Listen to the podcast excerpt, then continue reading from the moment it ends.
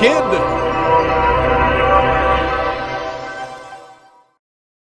Are you ready? Sure. Let's play ball. You played baseball in college as well as in the MLB. I'm sure you have lots of great stories, but I want to start with one. You pitched in the 1978 American League All Star game for three innings. You gave up one single before retiring nine batters in a row, including such stars as Pete Rose, Mike Schmidt, George Foster, and Steve Garvey. Can you tell us about stepping on the mound and facing these All Stars and potential Hall of Famers? I was so young at the time, Sammy, that I, I, really didn't even realize who I was facing, to be honest. It was my first full season in the big leagues. I was from the American League, and of course, I was a baseball fan, but I was like three feet off the ground anyway, so I wasn't even sure who they were. And the thing that I remember most about uh, that entire experience is that I didn't cover first base. And I prided myself on all the little things that make you successful backing up, covering first, doing all the right things. And I was a little bit late covering first. Larry Bowa beat me to the bag, and Howard Cosell tore me a new one on national TV for not covering first. So that's what I remember most. You currently are a broadcaster for Wake Forest.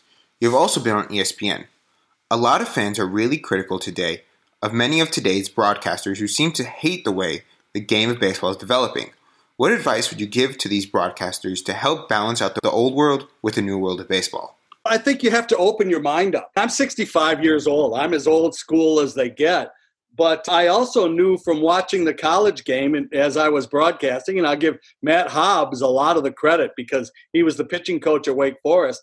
We would get together and talk about the games, and he would say the x axis, y axis, this, that, and the other. I'd say all I know is he flattened his wrist, hung a slider, somebody took him deep, and you lost three to two.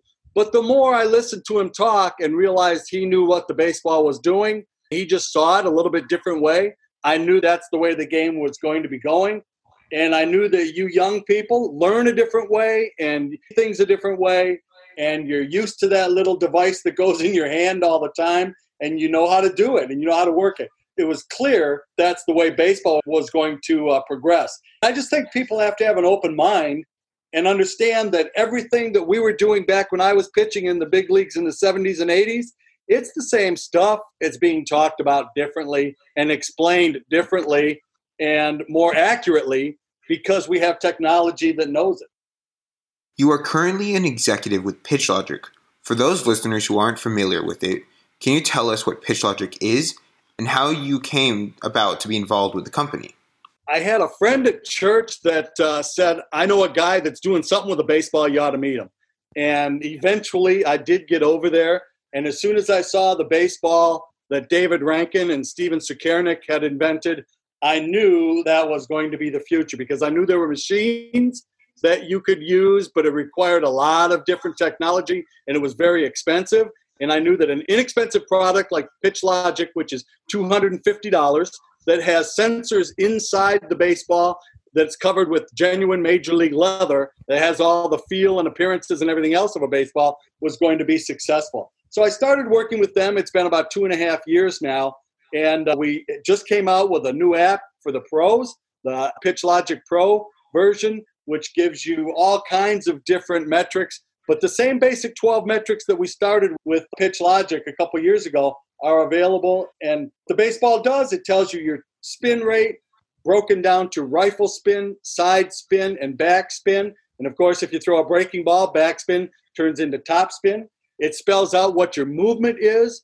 It tells you the lift force that you have on the ball, the Magnus effect, and how you keep the ball in the air longer. It gives you arm slot, especially for young people. It gives you arm slot and the direction that the ball is spinning.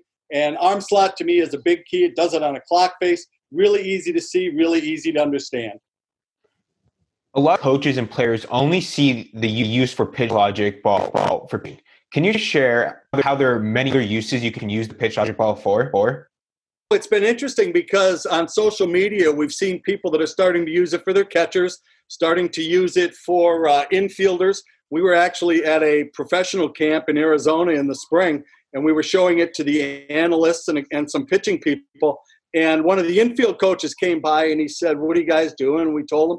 And he said, I've been working with my guys about arm angles, arm slots, and three fingers and two fingers even. And he said, Would that measure that? And so we devised a little drill, and he started doing it, turning double plays, and it was catching the difference in velocity, the difference in speed, the difference in the spin you put on the ball, and how you can make it go straighter. So it, it can be used a lot of different ways. There's some long toss support that will be included with our Pro app, along with motion capture, 3D technology that allows you to tunnel pitches, to compare pitches uh, right next to each other. Just a lot of great, useful functions. Being in the offseason, a lot of kids are hopefully working on developing a new pitch or improving their current pitches. Can you share with us how you would go about doing that if all you had was a pitch logic ball and one of those nets to throw into? The biggest thing to me, Sammy, is consistency. You want everything to look the same, but do different things. So you want to make sure that you're getting in the same arm slot, first of all. You start from there. And you want everything to look like in your delivery, like it's the same. And then as you start, you have the ability to compare and contrast. So, for example, if you're working on a breaking ball and you're not sure which grip is working best for you, there's a function inside the basic pitch logic app, which is free, that you can compare grips. So you go in and you throw three breaking balls with grip A, and then you throw three grip B, and then compare the information. You're going to have a gut the best pitch is, but this actually puts the numbers, and you can see your spin rates, you can see your arm slots. With the Pro, you can see exactly what batter is, and the heat map on it is, so you can see the location of it. So it comes down to finding the best way to be the most successful you that you can be. It's great to say, I want to have Max Scherzer's fastball or changeup or whatever, but the fact of the matter is there's only one Max. So you've got to find out what you do the best and then try to keep increasing your performance on that. And when you have the data and the information in front of you, it's easy to see the way the numbers move one way or the other. So on this podcast, I'd like to end with more of a broader question. So, who is the hardest hitter you ever had to get out? It's a really long list. How much time have we got? we got time. Oddly enough, oddly enough, I just looked up Jim Rice is probably the guy that comes to mind. And uh, he also had the most at bats against me. The, the Boston teams back in the late 70s, early 80s were really good. There were less teams, so you played a lot of games inside your division. So the whole Boston team, Freddie Lynn hit me good. But then George Brett hit me very well. Rod Carew hit me. Molitor and Yount hit me after I was done being teammates with them and came back to face them. That's a pretty good group of hitters. So you don't feel too badly about giving up base hits and the occasional home run to guys that are in the Hall of Fame. No, you uh, you definitely should not. So where can people find out more about you and PitchLogic? Just go to pitchlogic.com. One of the things that we've going on for a holiday special is with this new Pro app that we've just broken out, which, like I said, does things like motion capture. So you can actually use your iPad or your iPhone and videotape yourself.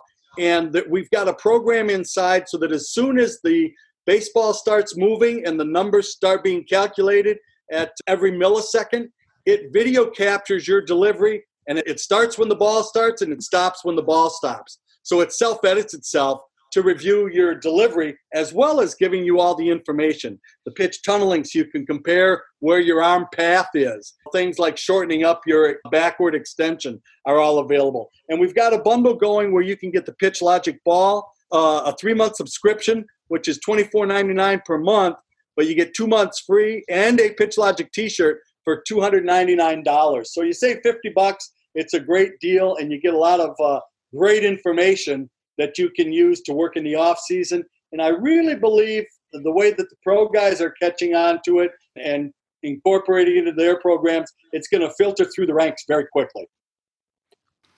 Larry, thank you so much for playing ball. My pleasure. You were the first guy I talked to at the uh, coaches convention a year ago, Sammy. I'll never forget you bouncing into our booth and appreciate it. We did a little thing then. Anytime I can do it, glad to do it. Thank you.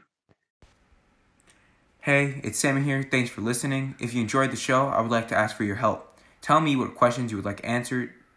If you could also take a moment to review the show, the algorithms are taking into account how many ratings and reviews I get. The more reviews, the more people they will share the podcast with. And don't forget to play ball, kid.